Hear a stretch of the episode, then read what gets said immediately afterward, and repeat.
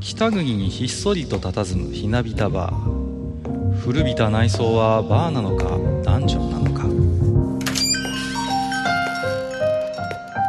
今宵も常連とマスターのよしな仕事が酒の魚だ。少しだけ耳を傾けてみませんか？愚者の宮殿の扉が開く。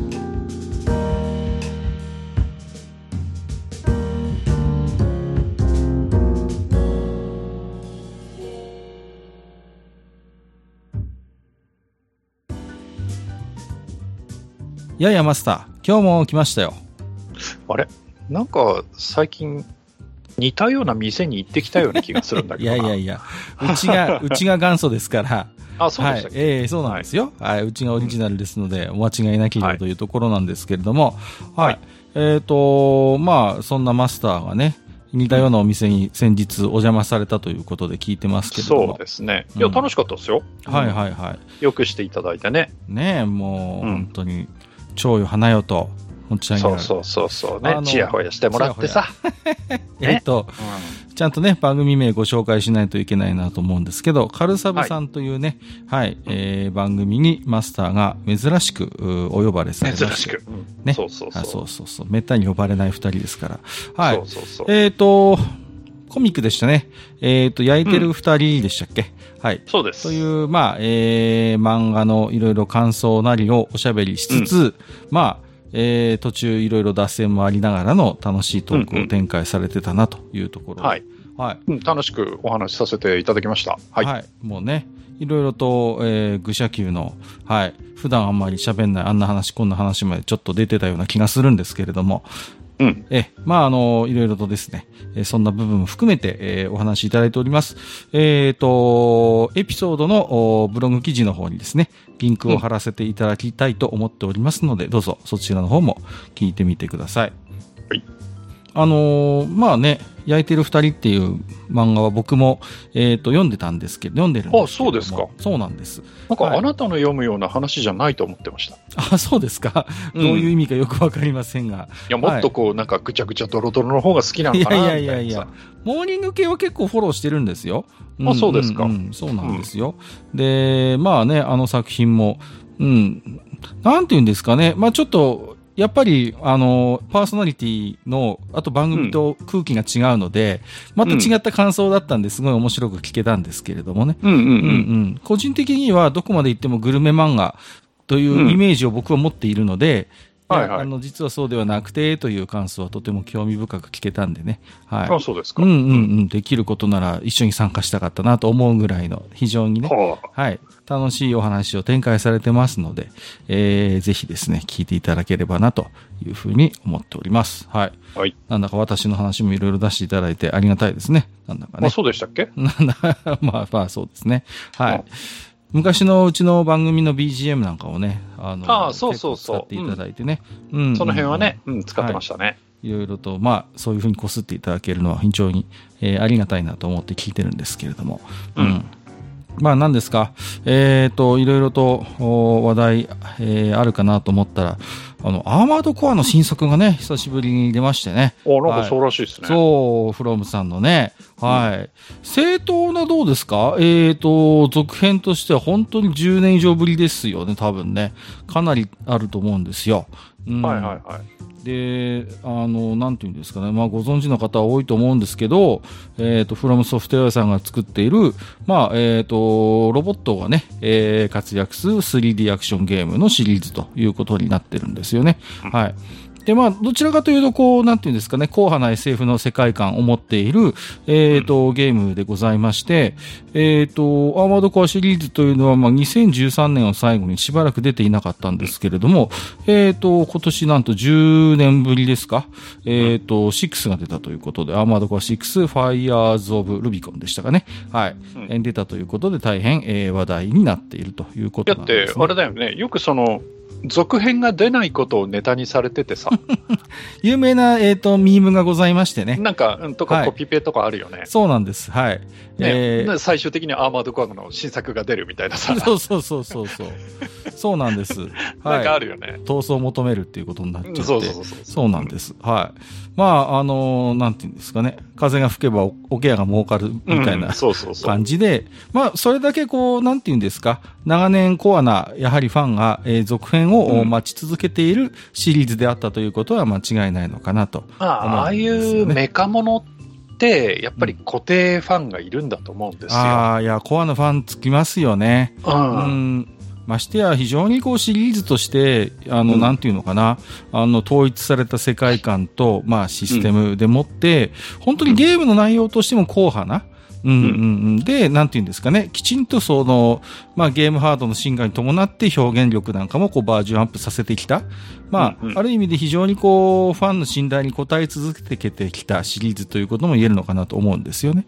うんうん。ですから、まあそう考えるとそういうこう、アーマードコアだけに、コアなファンがね、はい。コアなファンが。ついている、えー、シリーズなのかなと思うんですよね。うん。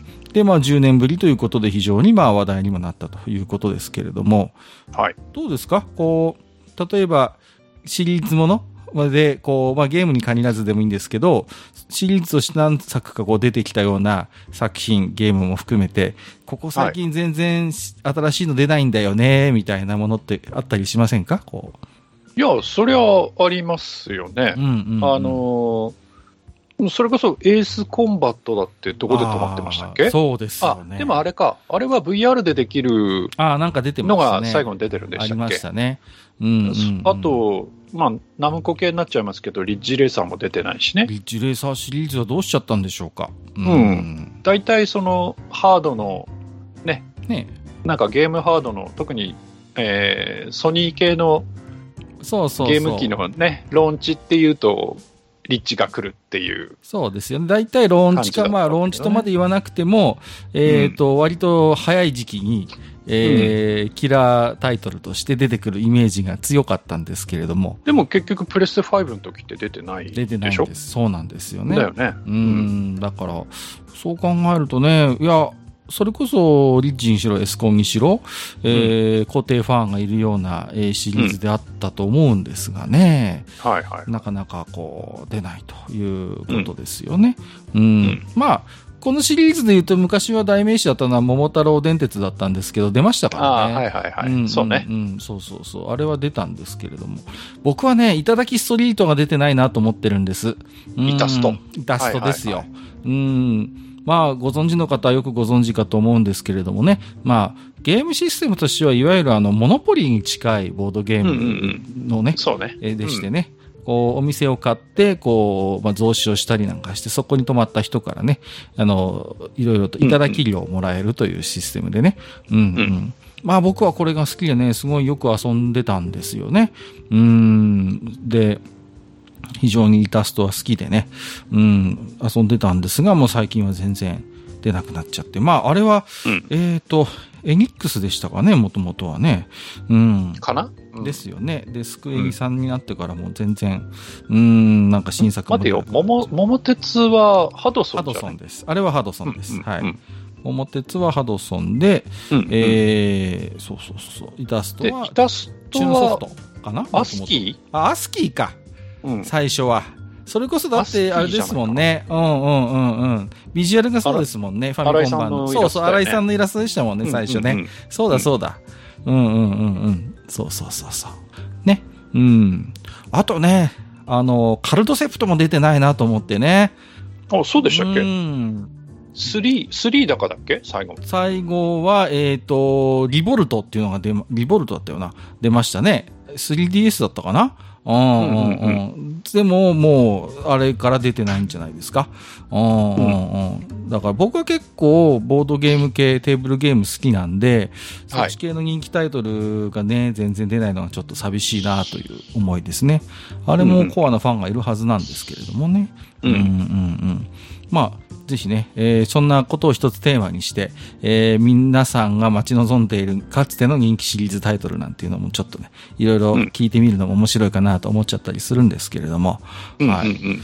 えっ、と、まあ、今日の本編ではですね、えー、まあ、ちょっとなかなか何も準備ができてないって最初に言っちゃうんですけれども、はい。そういう裏話しちゃう？まあ、いつも、大体こういうぶっちゃけ芸はね、マスターの得意分野だったりするんですが、どういうこと？まあ、とりあえず今日はですね、えーはい。最近、えーこんな、えー作品見たりしてるよ、聞いたりしてるよといったような、うんうんうん。まあそんなね、えー雑談を少しさせていただければなと思っておりまして、はい。まあ、あと後半の方ではまたちょっと置き手紙をいただいているのでご紹介しつつという感じでやっていきたいと思いますのでね、はい、本日もマスターどうぞよろしくお願いいたします。はい。よろしくお願いします。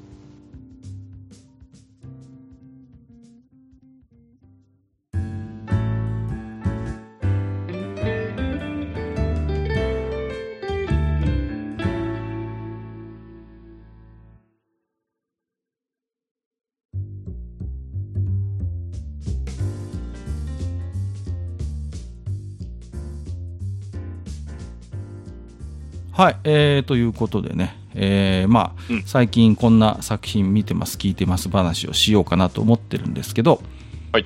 あのーちょくちょく喋ってるんですけど、うちの7歳になる息子がね、あのーまあ、ウルトラマンが大好きで、うんうん。はい。まあ、自分のお小遣いでサブスクなんかにも入ってね、ま素晴らしいあ、。昭和の作品から片っ端から見てるんですよ。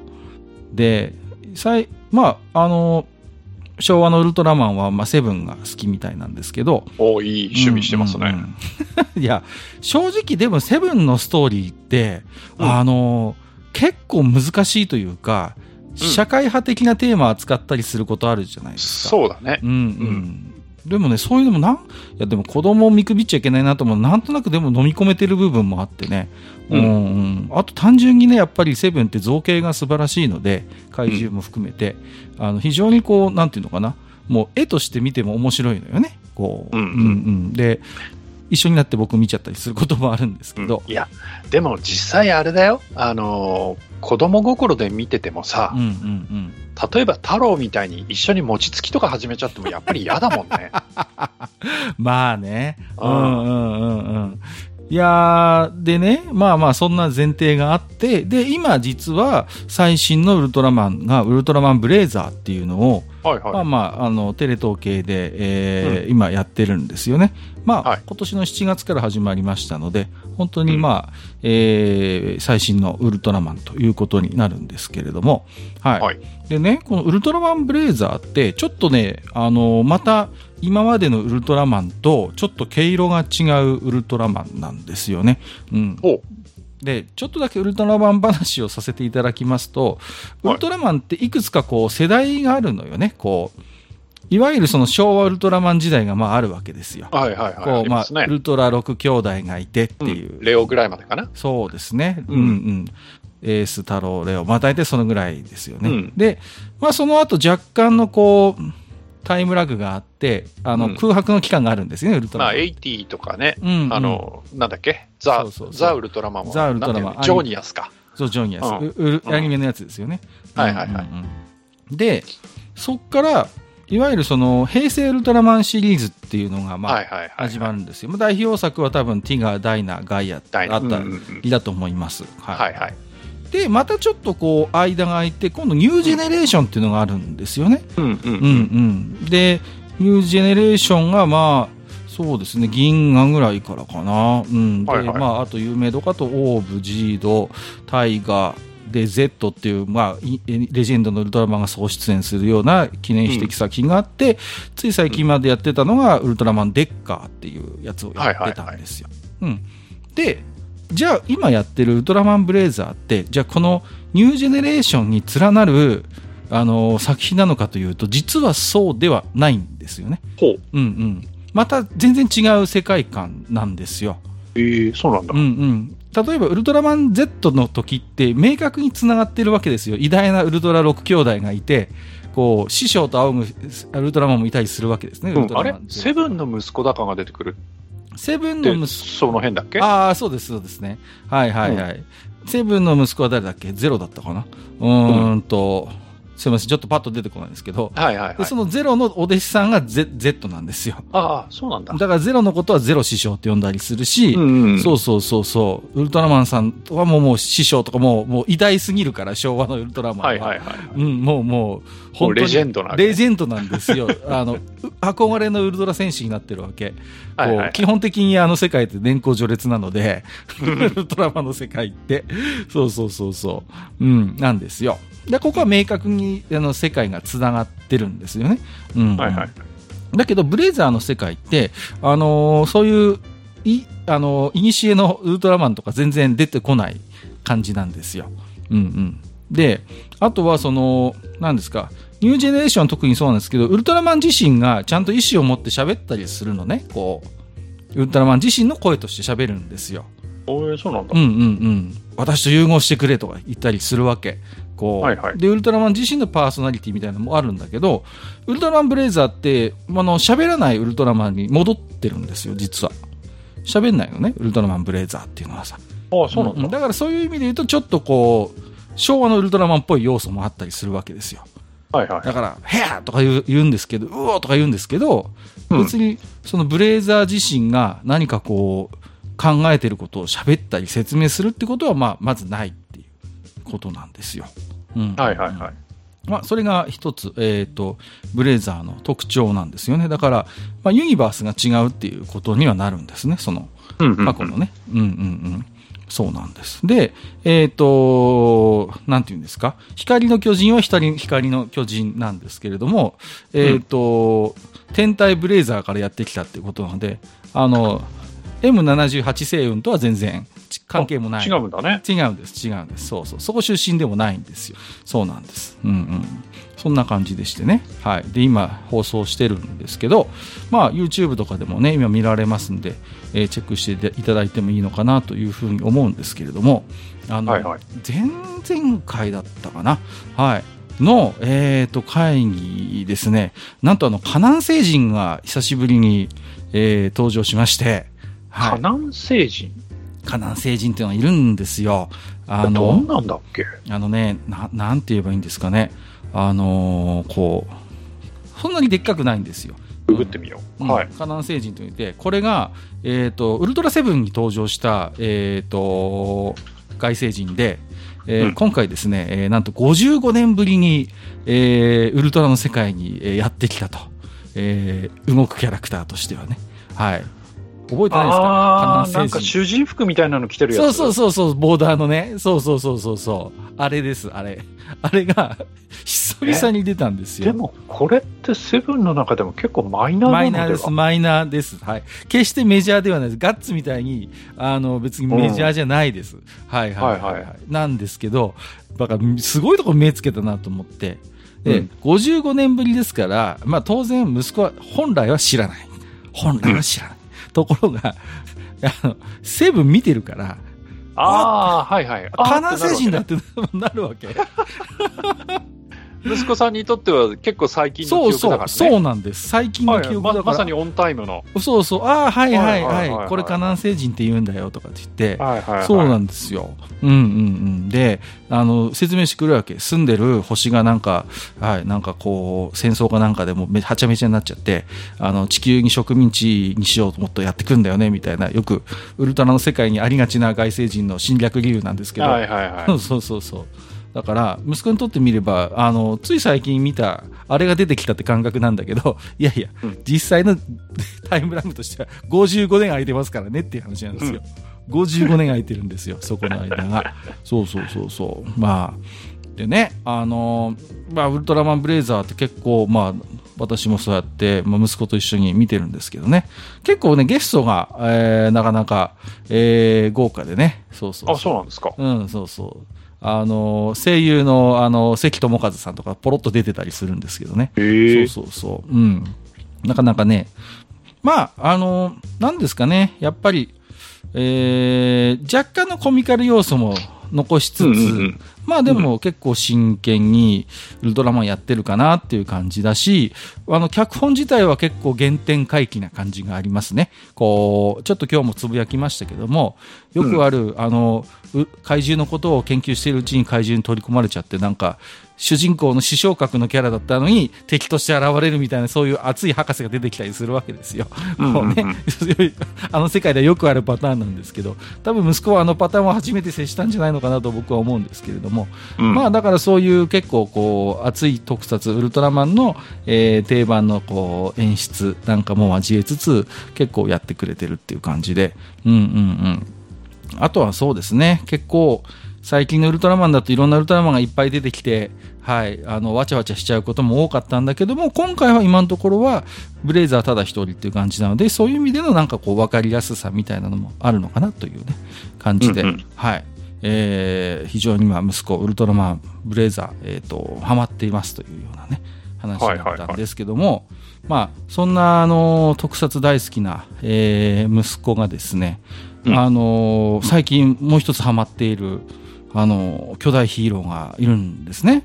巨大ヒーローはい。そうなんです。まあ、その名もね、あの、タローマンというですね、はい、あの、特撮の。鼻水出るわ。はい。あのですね、70年代にどうやらやってたらしい、私もちょっとね、知らなかったんです過分にして。はい。70年代前半にでもね、やってた、伝説の特撮番組、最近 NHK がですね、えー、再放送して、くれまして。本当にね、もう毒でしかないね。で、うん、あの、もうね、あれですからね、もう、だこれ本当嘘みたいな話なんですけど、最初タローマンまあ、たまたま YouTube, あの、ね、YouTube が悪いんじゃ YouTube が。YouTube がウルトラマンブレイザー。息子はねネットされてると、うん、地域に住んでないので YouTube でウルトラマンブレイザーを追いかけてるんですけど、あの、はいはい、勝手にこうなんか次の関連する番組みたいなのを誘導したりするじゃないですか。あ出るね。そう、うん、で息子があの YouTube 切り忘れて、えーと、あなんか広告出たなと思って広告スキップをしたら、あの岡本太郎が「なんだこれは!」とって言い始めてでタローマンが始まっちゃったんですよ で僕は見てたんですけど ちょっとまだ息子には早いなと、うん、早いなっていうかいろんな意味で危険だなとは思ったんですけど、うん、あのビジュアルでしょ？でほら、うん、あの昭和ウルトラマンもあのサブスクでチェックしてるから抵抗もないわけですよ。あのあの時代のあの特撮にも。はい、うん、であなんか僕の知らないウルトラマンみたいなキャラがいるということでもうそのまま一気見しちゃいましてね、はい、もうそれからもう、なんかね、ダメだ、そっちに行っちゃう。すっかりタローマンの世界に取り込まれて、今日も。ダメだ、そっちに行っちゃう。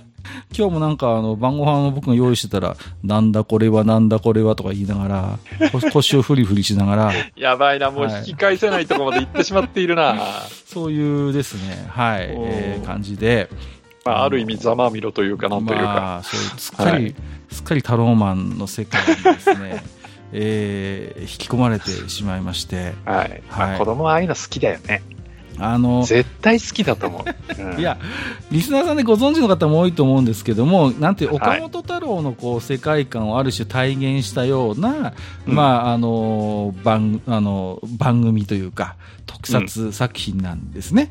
うん、で、NHK は再放送の程でしれっとやってますけど、バリバリ去年の、去年の作品でして、2022年からで,、できてる作品でしてね、はい、うん、あの頃のように撮ってますけど、はい、うん、バリバリ最近のものなんですよ。怒られろ、本当に。NHK は一度。本当に。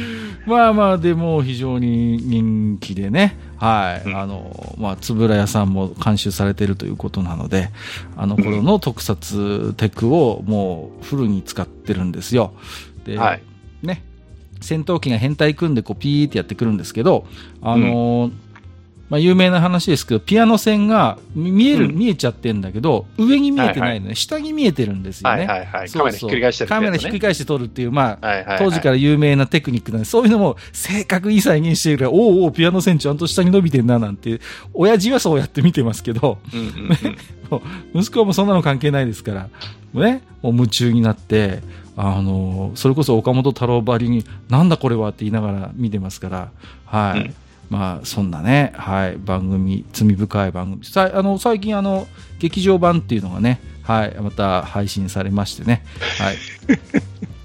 ね、タローマン、タローマン大統領っていうですね、はい、えー回がありますので、ぜひ、えー、なんだろう、トルーマンにかけたのかな？ちょっとよくわかりませんけど、なぜかタローマンが大統領になるって回がありますんで、はい、えーぜひ見ていただいてですね。嫌だな、もう、本当に。なんですかね、うーん、こう、まあ少しちょっと真面目に考察するわけでもないんですけれども、まあ、タローマンってちょっとしたこう、本当にブームになっててね、うん、うん。で、みんな本当に悪乗りしてて、あの、ツイッター上でも、ああ、昔見たな、懐かしいな、みたいな大嘘ツイートがいっぱいあるんですけど、ではいはいもう NHK もさらにそれに便乗してね、あの、芸能人が出てきて、実在しないタローマンのフィギュア持ってきて、これ昔買ったんですよ、子供の頃。懐かしいな、なんて言いながらさ、いやいや、ないでしょ、そんなものはっていう話なんですけど、あのま頃たもんだよ、本当に。そうそうそうそう、レコードも買ったんですよなんて言って、そう、そういうあの悪ノリに悪ノリで乗っかってくるっていう感じなんですけれどもね。うん、うん、うん。まあ、あの、なんですかね、こう、本当に、うーん、まあ、でたらめなヒーローでね、うん、で、こう、いわゆるその、岡本太郎のあの、こう、非常にこう、独創的な、あの名言とかをいっぱいこう、取り入れて、それをシナリオ上でも反映させてるようなもので、うん。なんかね、なんかこう、本当にべらぼうな魅力があるんですよね。なんかでたらめな魅力があるっていうかね。うんなんかこう、ね、一度見たらなんかこう、ちょっとこう、思わずつか掴まれてしまう、引き込まれてしまうようなね、うん、魅力があるんで、まあ、ある意味子供が夢中になるのはある種、まあまあ当然といえば当然なのかも。いや、あの、子供ってやっぱり、どっか変なものってそうそ大好きよう。う。ん。いや、うん。本当に、だだ多分だから息子にしてみればそういう岡本太郎の存在とか彼の作品みたいなものをまさにだからタローマンを通して知ってるわけですよ。そうそうそう。うん。でもなんかそれってすごい非常になんかこうある意味では岡本太郎をまあ理解するっていうとまた怒られちゃうよね岡本太郎に。岡本太郎の世界にこうまあ、触れる非常に最適化された方法なのかもしれません。このタローマンという、こう架空のあの頃の巨大特撮ものとして、えー表現するということがね。うんうんうん。まあそういう非常にデタラメでべらぼうないい番組がありますので、YouTube で見られますので、ぜひね、名前ぐらいは聞いたことあるけど見たことないぜっていう人はぜひね、タローマン見ていただきたいなというふうに思いますね。はい。はいあの、楽しいです。はい。まあちょっと僕ばっかり喋っちゃってもあれなんで、最近はどうですか、マスターはこんなもの見てます、読んでます、どうなんでしょそうですね。まずは、まあ、順当って言えば順当なんですけど、はい。あの、ちょうど今やってる、まあ、今期っていうんですか、う。うんうん、うん。のな夏アニメになるのかな？はい。なんですけど、あの、私の幸せな結婚、今、アニメやってるんですよ。はいはいはいはい。何度かうんこの愚者級でも喋ってますけれはいども。。なので、それは今、あの、見てますね。あの、まあ僕もそうなんですけど、うちの奥さんがすごい楽しみにしちゃってて、なるほど。珍しくねはいはいはいうん。なので、今は、その、えー私の幸せな結婚は、あー追いかけて見てますね。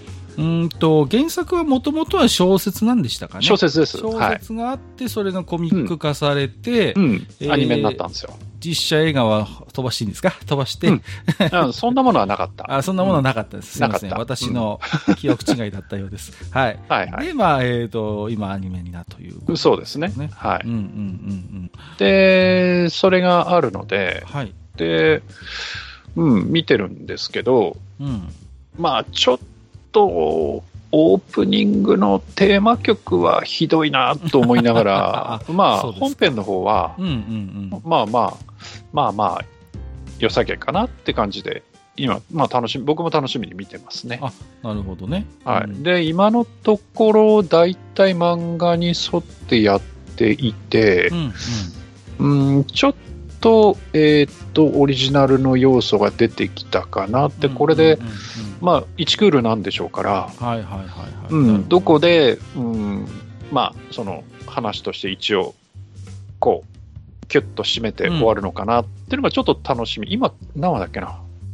きん？8話ぐらいまで来たんだったかな、ううんんうんうんなんかそのぐらいまで来てるはずなんで、はい。なるほどね。うん、どうどう収めていくのかなっていうのがちょっと、まあ、楽しみというか心配というかね、はいはい。はいあのーそういう状況になってます。私の幸せな結婚って、わうん。私もちょっとコミックぐらいは読んでるんですけど、ちょっと不思議な作品だなっていう印象があって、ほう。っていうのは、基本的にはほら、あの、なんていうんですか、こう、ファンタジーの話じゃないですか。それこそ、そうですそうです。ね、異形のものが出てきたりするうんから、うんうん基本的にはそうね、あとはまあ異能者がいたりするわけですから、あのー基本はファンタジーだと思うんですよ。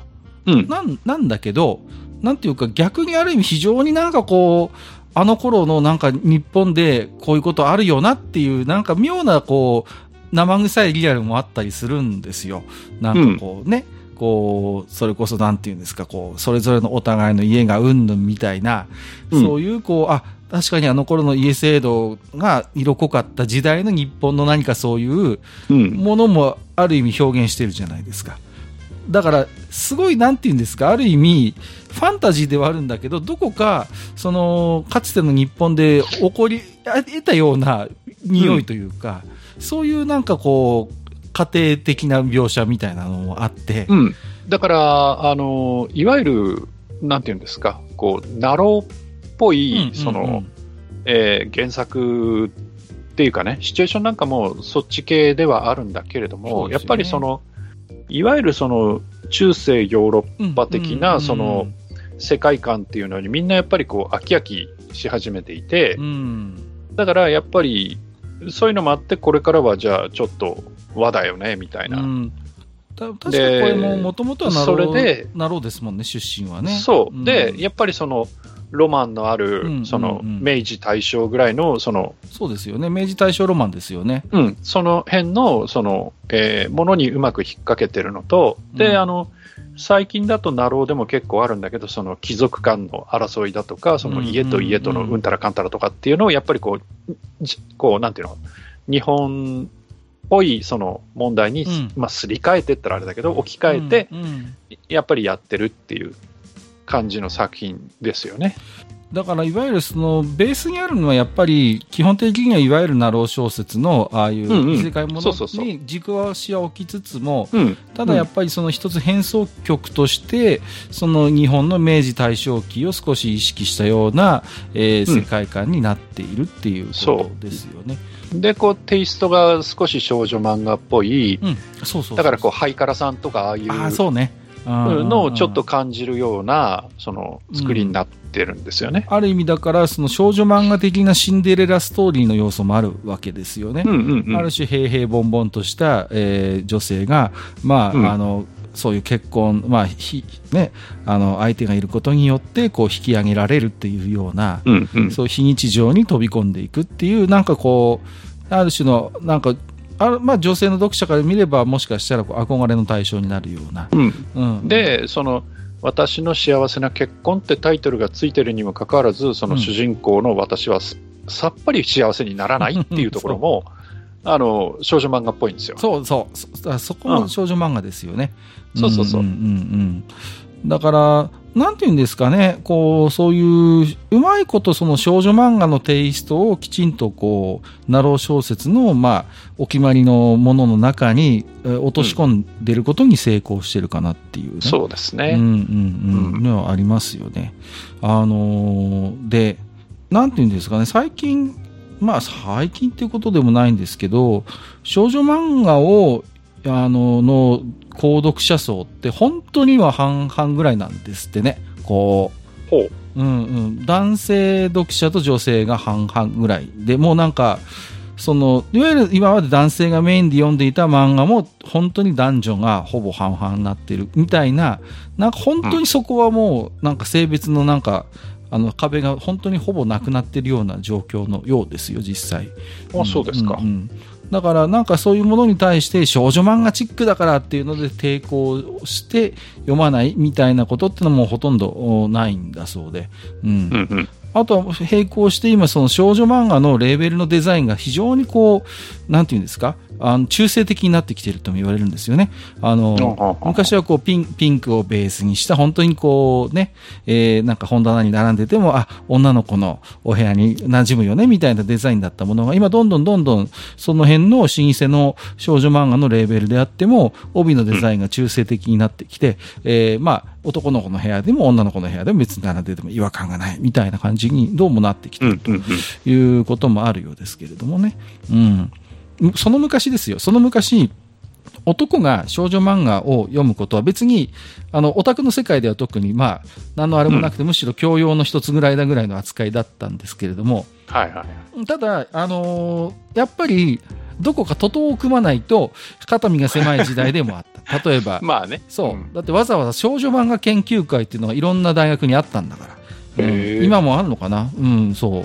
あのー、あの僕が少なくとも行ってた頃の大学って大体どの大学にも非常に大きな少女漫画研究会というのがあってそうそう。そこでまあ研究考察をする人がいたりあるいはそれこそ少女漫画を書いて同時に発表したりみたいなね。そういう文化があったんですよね。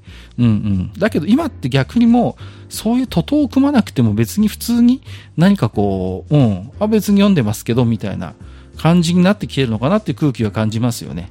なんか我がはい、母校もなんか解散したという噂ちょっと聞いたことあるんですけどわざわざだからそうあの相互扶助の世界で守られなくても堂々と私は少女漫画を読んでいます。そのうち少女漫画っていう言い方もどうなんでしょうね。うん。他に何か適切な言葉が出てきた来るのであればいつの間にか解けてなくなるのかもしれない。なんてことをちらっと思いますけどね。うん、うんまあ、実際だって私の幸せな結婚だってどうでしょうね。視聴者数は別にね、男が多いとか女が多いとか、あんまりそういうイメージもない気がしますけど、ね。はないと思いますね。また、その、何？あの、別に少女漫画誌での連載ではなかったはずなので。うんうん、ガンガンかなんかでしょ、うん、確か。そうそうそう。なんかその辺だったと思う。そうだよね。まあ、もともとガンガンってね、結構、まあまあまあね。うん、あのー、まあ、昔話ばかりは恐縮なんですけど、冒険が好きな女の子だって、冒険漫画が好きな女の子がいたっていいじゃないっていうのが一つコンセプトでしたから、うんうんうん、少年ガンガンっていうのはね。はい、うんうんうん。まあ、だからね、なんかまあその出自を考えればある意味まあ、えー、ふさわしい場ではあるかなと思うんですけど、でも、あの頃ほど多分ガンガンもそういう感じでもないでしょうからね。うん、ん、あの頃ははっきり分かれてたのよ、その辺が。うんうんうん。うん、だから、さすがに、あの、チャンピオンコミックスを手に取る GO のものみたいなのは少なかったけど、女の子の中で、うん、ガンガンだったら抵抗なく買えるし、読めるっていう感じはありましたからね。うん、うん、でも、今実際に自分はあの、ガンガンの何？スマホアプリ入れてるんで、はいはいはい。あの作品パパって見てるけど、確かにちょっとこう、あの、作風っていうか、その、うん、絵柄、うん、絵柄が、その、少女漫画チックなのって、やっぱり結構あるよね、うん、多いと思いますよ。うん、うん、うんうんそうそうそうそう。だから、まあ、だから、やっぱりガンガンってどっちかというとそっちの方向性ですよね。うん、うん、うん。だと思いますね。うん。なんだろう、魔法陣ぐるぐるぐらいですか、初期だと、本当に。うん。そうですね。ねうん。あと、黒羊とかもそうじゃなかった？ガンガン出身じゃなかったかな？すいません。かな？うん。だから、割とだからそのね、あの、ガンガンの、えー、レーベルっていうのは、まあ、結構、あの中の細かく実は細分化されてるんですけどね、ガンガンの中でもね、ヤングガンガンとかいろいろあるんですけど、はいはい。まあでも割と、なんていうの、少年漫画のテイストを少女、少女あのそうでも読みやすくっていうのは当初のコンセプトとしてはあったはずなのであそこはね、うん、うんうんうん。まあ今でもどこかその流れがあるのかもしれませんけどね、うんうん、そうですね、だから今ガンガンで自分が一応お気に入りっていうふうにあのマークをつけて読んでるのが、うん、まあ、ゴブリンスレイヤーのシリーズはともかくとして、はい。まあ、私の幸せな結婚と、うんあと、アサシンシンデレラとかね。あはいはいはいはい。あと、ね、えー、っと、この辺か。えー、っと、学園一の美少女はにゃんたら絵師の俺に 惚れているとか、はいはいはいはいはい。これもあんま面白くはないんだけど、うん一応読んでるんですよね。あと、なんだっけ、あの、血を這う亡国の王女とあーはいはいか、はいはい。うん。ねあと、経験済みな君と経験ゼロな俺がお付き合いする話とか、はいはいはい。うん。あと、これがなんだっけ、長いんだよ、タイトルが。うん。あの、転生したら序盤で死ぬ中ボスだったヒロイン眷属下で生き残るとか、これちょっとエッチなやつだよね。はいはいはい。それからなんだ？家から逃げ出したい私がうっかり憧れの大魔法使い様を買ってしまったらとか、なんかそんなのが読んでるかな。うん、あ、なるほどね。うんタイトル長いんだよ。まあまあ、それはしょうがないです。うんはいはいはい。うんうん。そういう特に、あの、ナロ系に出自があるもののね、コミカライズであればなおのこと、そうでしょうからね。うん。あの、タイトルが、そうやって長くなるのって、うん。ど、なんでしょうね。結局そこでもう読者のうん取捨選択があるからでしょ？そう。。だからそこにもう設定を全部ぶち込んどかないと、うん。うん。読んでもらえないんでしょ？読んでもらえないって結いうことなんでしょうね、きっとね。うーん。な、なん、なんて言うんですかね。局特にその、例えば、ジャンプう、ん。マガジン、サンデーとかそういうとこだったらともかく、そうね。そうじゃないうん、その、やっぱりちょっと、なんていうかな、その、サブカル色強めの、うん。えーまあ悪く言うと、こう、オタっぽい、その、漫画誌だと特に、うん。やっぱりそういう、なろう慣れしてる人が多いから、そうですね。やっぱタイトルもそういう風なタイトルだったり、まあ原作があったりするのかもしれないけど、うんうん、うん。あの、長めのタイトルついてるっていう感じじゃないかなと思うんですよね。それはあるでしょうね。うん。うん、だから、変な話、うんその、ジャンププラスだからスパイファミリーはいけてるけど、うん、そうね。タイトルとしてね。はいはいはいはい。で、同じ、もし内容も同じだとしても、うん。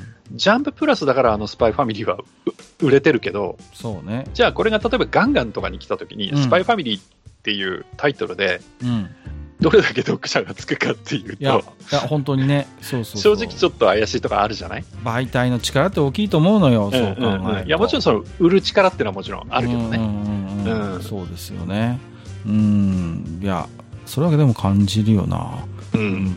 でもなんかやっぱりこうね、あのー少しこう、なんていうんですか、こういう短くてキャッチーでたい、非常にでもこうね、うんえー読みたいなと思わせるやっぱタイトルっていうのもね、やっぱりいや、うん。だからからね。自分もやっぱ古い人間なんで、うん。あんまりタイトル長いのって好きじゃない。はいはいはい。ですよねいやだから、わかりますよ。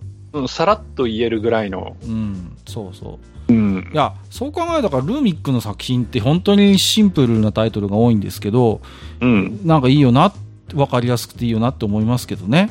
う。うんいや、なんかこう、1ポンドの福音とかね、あれ、ヤンさんでしたっけ？はいはいはいいいタイトル。ねそう、ボクシングのやつと、うんあの、シスターの話ですよ。う。うんん。いいタイトルだな。うまねうまいなと思いますしね。そうそうそうそう。うん。まあ、ね。だすごい僕は、僕は、だから高橋留美子さんは、だまあ、ご自身でおそらくタイトルつけてると思うんですけど、なんかセンスいいなと思ってますけどね。うん。うんメゾン一国にしたって、メゾンをやっぱひらがなにしたっていうところは、すごいセンスを感じるし、うんうんうん、そうそうそうそう。なんかね、うん、なんか、たなんかタイトルって結構大事だなって思いますけど、ね。はいはいはいうん。ごめんなさい、ちょっと脱線しちゃいました。はい。はいあとはね、まあ、アニメはそれぐらいかな。うんあと、うん。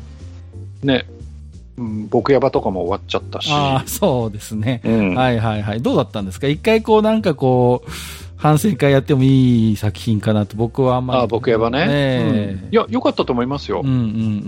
うんそうそう。で、原作の方も今、なかなか進んでるから、ああ、そうですよね。うんまた、もしかしたら、ね、ありえますよね、ここは。うん。うんで、確か僕ヤバはもうアニメの方第2シーズンやることが決まってるはず。発表されてましたよね、確かうね。ん。だから、うんまあ、この先の分も、まあ、アニメになるのは間違いないではい。すよね。うんまあ、それはいいとして、あとね、うん、漫画で読んでるのは、まあ、今、あの、えっ、と、ガンガンのはちょろっと言ったけど、まあ、大して、あの、惰性で読んでるのが多くって、ああんまりその、まあ、人に勧めたいなっていうのは実はあんまりガンガンにはなくって、うん。で、今ちょっとマガポケを開いてるんですけど。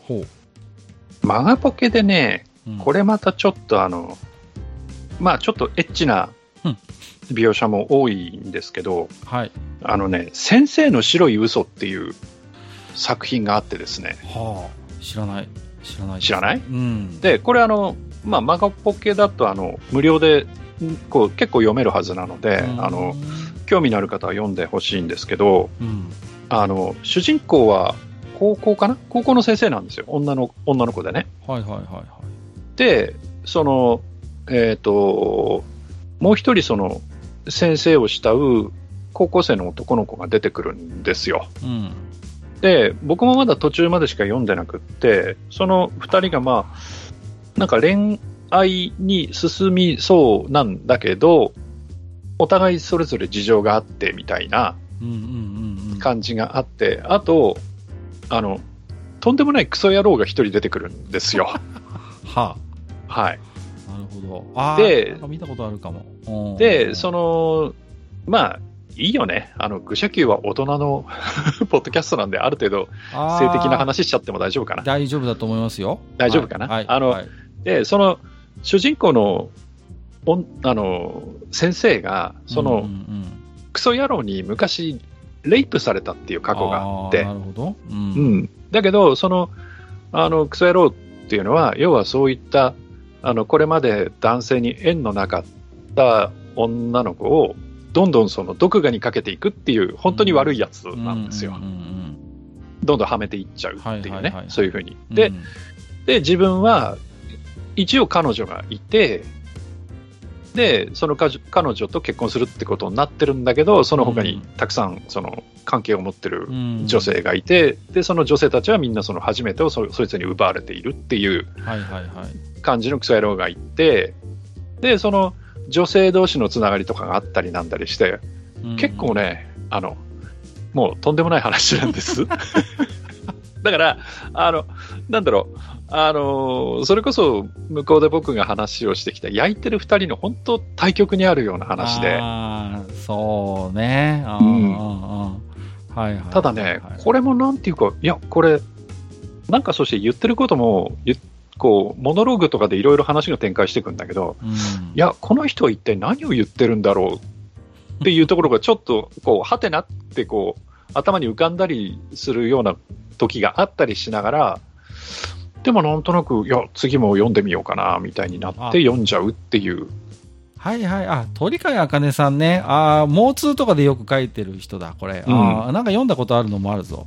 うんうんおはようおかえりとかね、読んだことあるな。そう。あっていうことで、ちょっとね、あの、まあ、結構えぐい描写もあるんですけあ、ど、はいはい。なんかね、こう、次が気になっちゃうっていううんうんうん。ので、なるあのそういったあの決して幸せに慣れてないあの、ほどね女性の話なんですけど、そういう人の話でもよければ、うんうんまあちょっと、えーご一読いただければというようなうんうんうんうん漫画かな。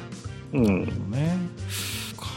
うんあとね、似たようなね、あのやっぱりそのダークっていうかね、うん。そのよろしくない話としてはね、よろしくない。はいはあのここっちはサイコミなんですけど、い。最高み。ほう。はい、あの明日私は誰かの彼女っていうああ、はいはいはいはい。はい、これはまあ有名で、確かうん映画だかドラマだかにもなってるはずなんで、そうそうそうそあれなんですけど、要はレンタル彼女をやってる女の子の話う。で、そうね。これは。ただこの子っていうのがやっぱり生い立ちがよろしくなくって、そうね。そのう。うんん、やっぱりその愛情っていうものがよくわからないっていうか、きちんと親に愛されて生きてきてないっていうそうそうそう。話で、一応漫画と。し漫画としては完結したんだったかな、うんうんうん連載は終わったんだったかな、なんかそのぐらいのはずなんですけど、うん。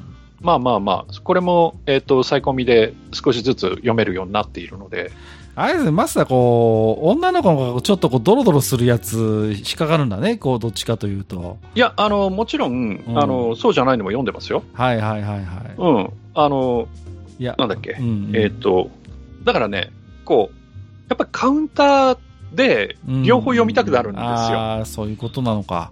うん、だから、例えば、その、えーっと、マガポケでも、その、まあ、僕がね、うん。前から言ってる、その、えーっと、焼いてる二人とか、あと、例えば、ちょろくて可愛い君が好きっていうのがあったりね。はいはいはい。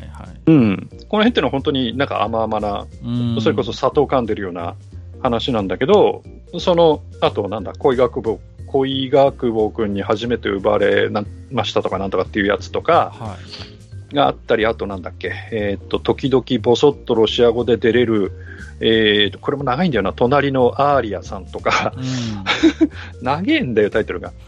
とか、あったりするんですけど、まあ、そういうのの対局として、その先生の白い嘘とか、彼女の友達とか、うん。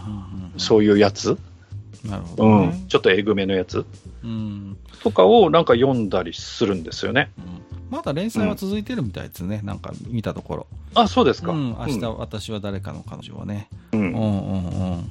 最高見なんだ。ああ。うんだからその辺はね、ちょっとあの、あの、なんだろう、こう、やっぱ甘甘めのばっかり見てると、その 自分のひねくれ根性みたいなのがきっとカウンターを要求するんだろうね。いやーででも、カウンターを要求する、でもそれでもなんかあれですよね、こう、マスターらしいなと思うのは、それでも綺麗な方に行くよね。こう、なんか、基本的に、えーの、え、え、絵柄として、こう、ああ、それはね。ね、う。うんん、うんあの、非常にこう、ね、なんかビジュアル的にすっきりとした。方にマスターは行きますよね。うん。うんそれはそうかもしれないうん、うん、って思いますよ。うん、はそうそうそう。なんかこう、やっぱりなんかね、その辺のなんかこう、ありますよ。こう、あの、綺麗な絵は好きです。そうそうそう、綺麗な絵が、だから、お話のその、まあもちろんね、あのーベクトルの大きさ、あの、振れ幅の大きさはあるけども、うんやっぱ基本綺麗な絵が好きなんだろうなと思いますよ。うんうんうん。んそうかもしれすっない。きりとした、うん結構ね。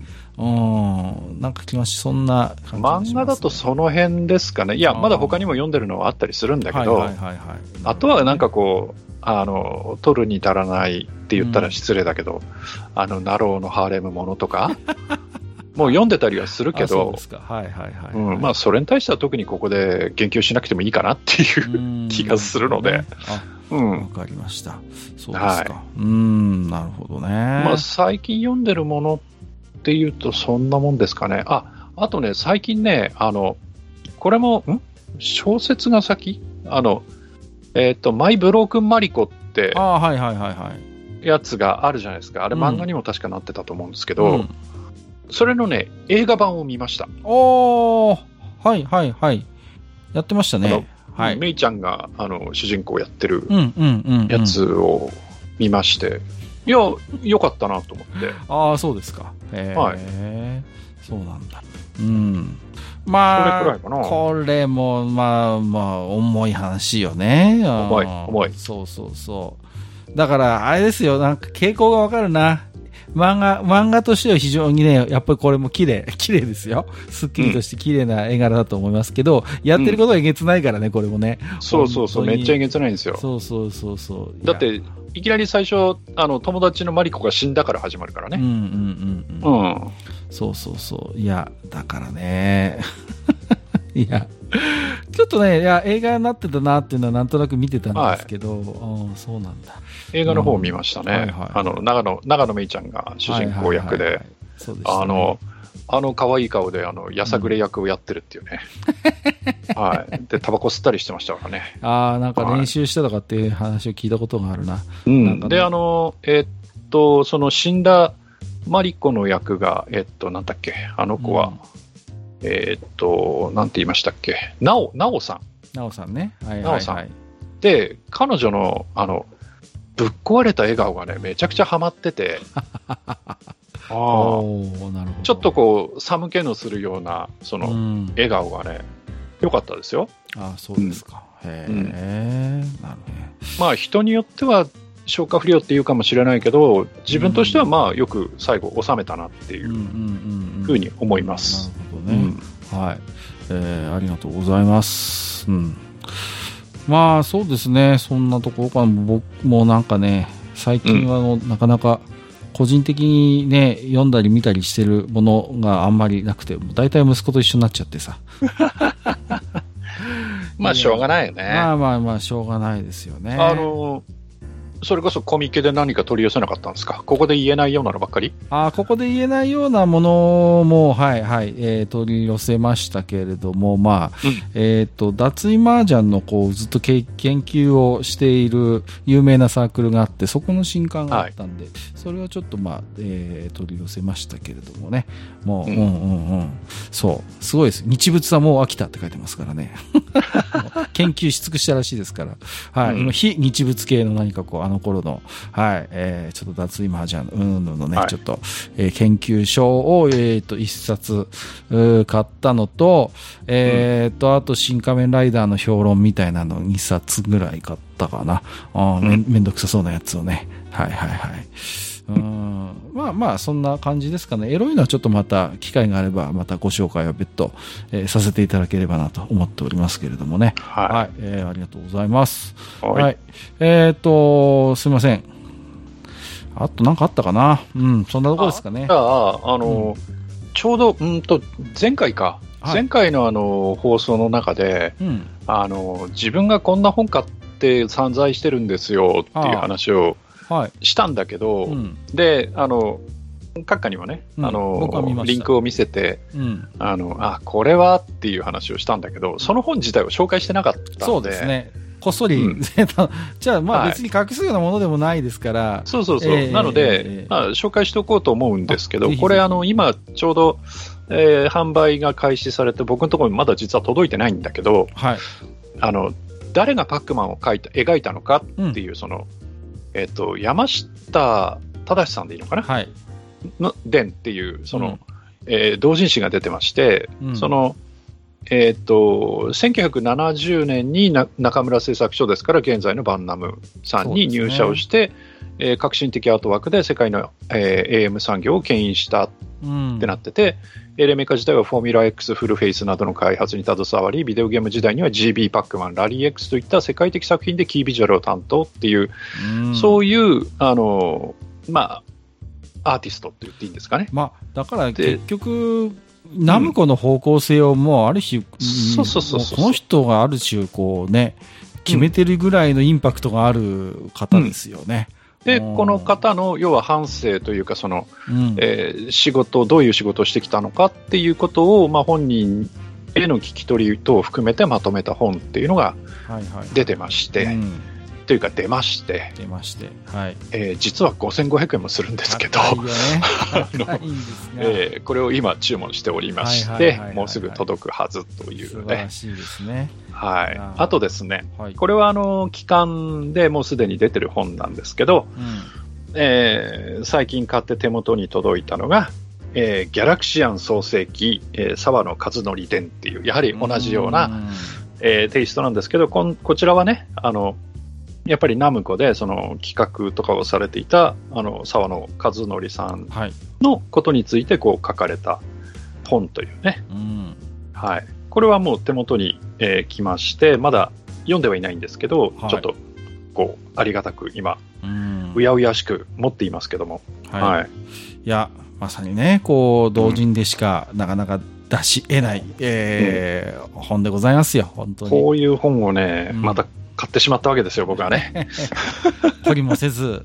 いや、これね、はい、いや、ちょっと見本見ててもね、いや、とにかく図版が豊富なんだ、写真と。そうそうそうそうすごい資料性高いと思うのよ、これ。うん。うんうんうん。得てしてこういうものってあんまりこうね、まあ、権利の問題もあったりなんかして、写真とかってあんま載せられなかったりすること多いんですけど、これちゃんとね、うん、はい、あの、多分協力をいただいて作ってるでしょうから、うんうん、とにかくもうね、貴重なイラストの数々もね。うん、いや、やっぱりね、あの、えっ、と、自分は、その、えー、1960年代生まれで、うん、その、やっぱりビデオゲームの流星っていうのを、こう、はためにずっと見てきた世代なんですよ。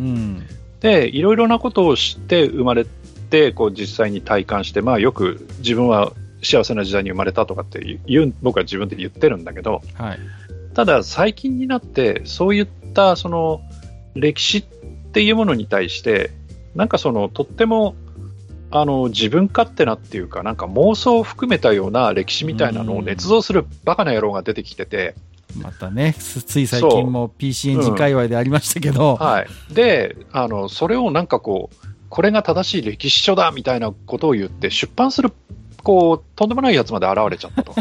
さらにこうね、上塗りしてしまうような。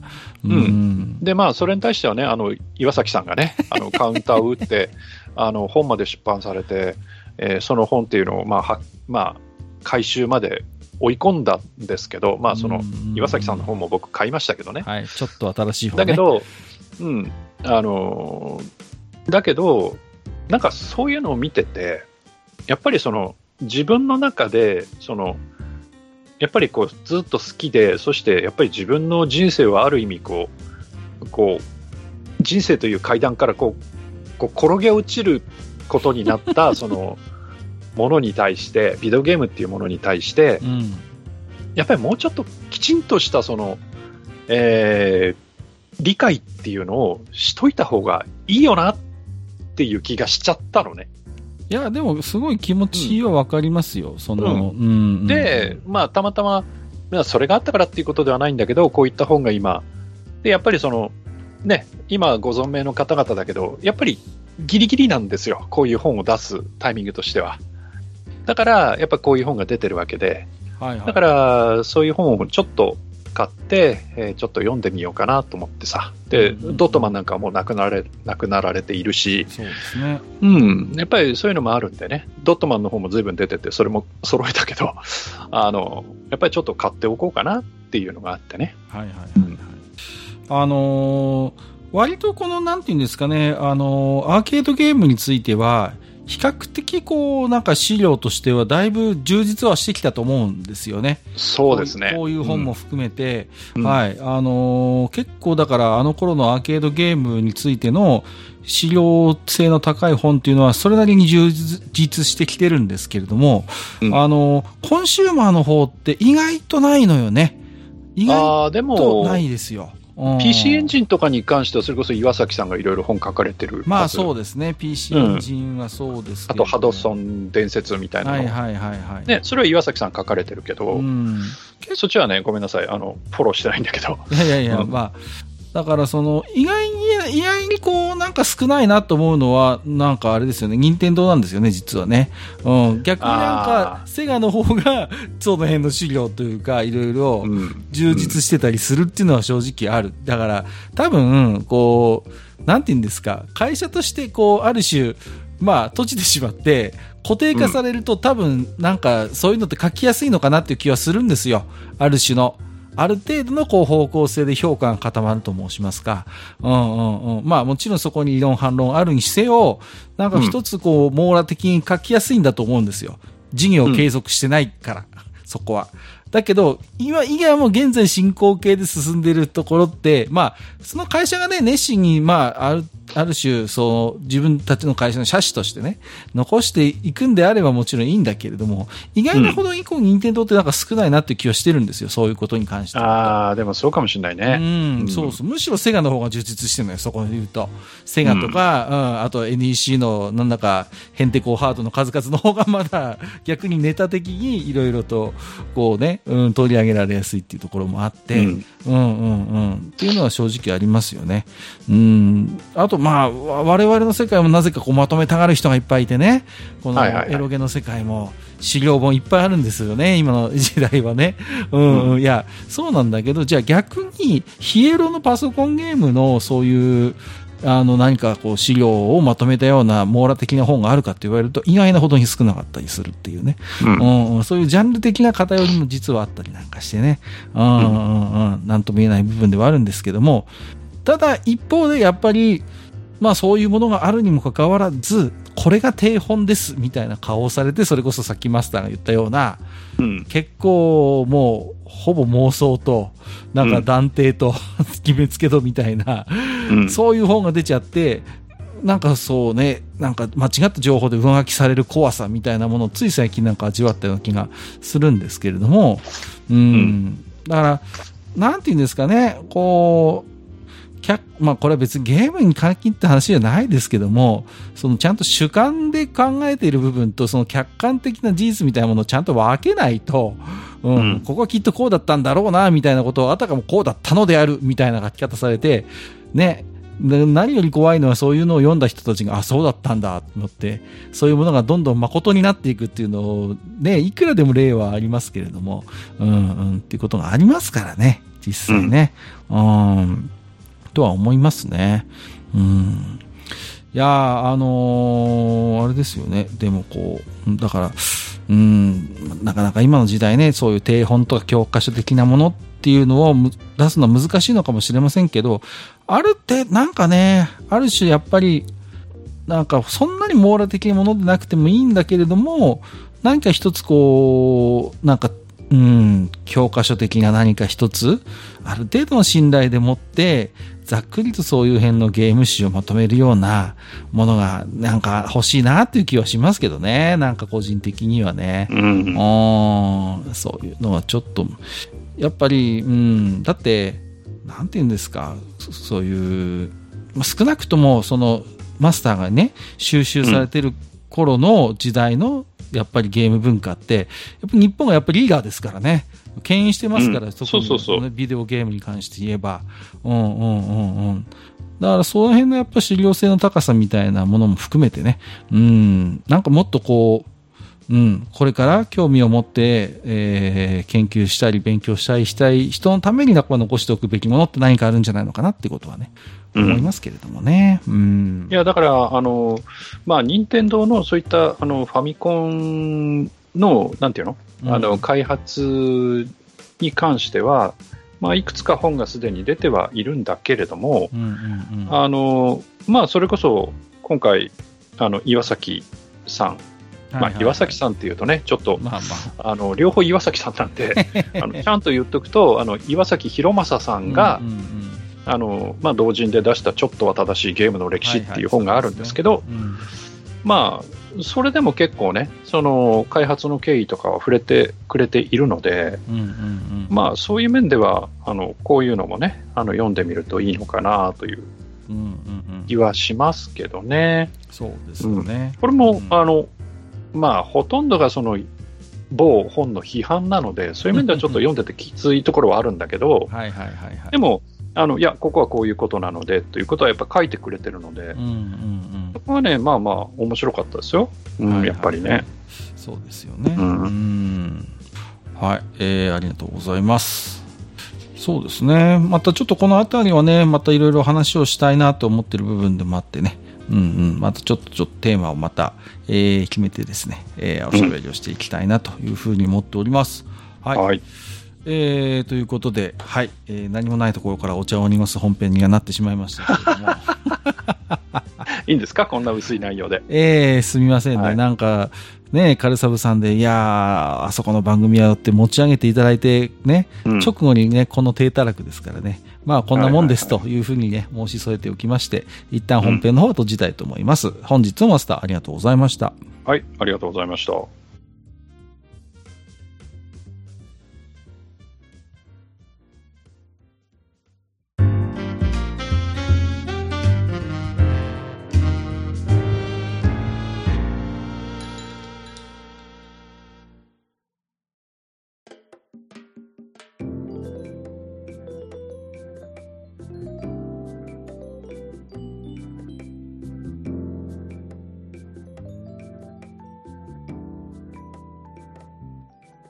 はい、えー、ということで、えー、と、本日もですね、えー、と、はい愚者の宮殿宛てに置き手紙いただいておりますので、えー、ご紹介をしていきたいなと思うんですけれども、うんちらっとね、さっき、あの、マスターがちょっとこう、ナムコの話をしたもんで、いろいろ思い出しちゃったんですけど、うん。うんナムコってやっぱりでもこう、僕の中では、あれですよね、ビデオゲームというよりは、やっぱエレベカのメーカーってイメージがやっぱ強かったですよ、最初の頃は。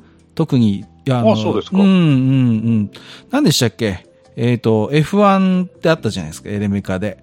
ああ、ありましたね。うんうんうんうん。ああれは名作でだと思うんですよ。あの、いわゆる、あの、東映型のレースゲームなんですけど、多分ね、あ、いろいろあったんですけど、一番多分完成度高かったのってナムコの F1 だったと思うんですよね。個人的には。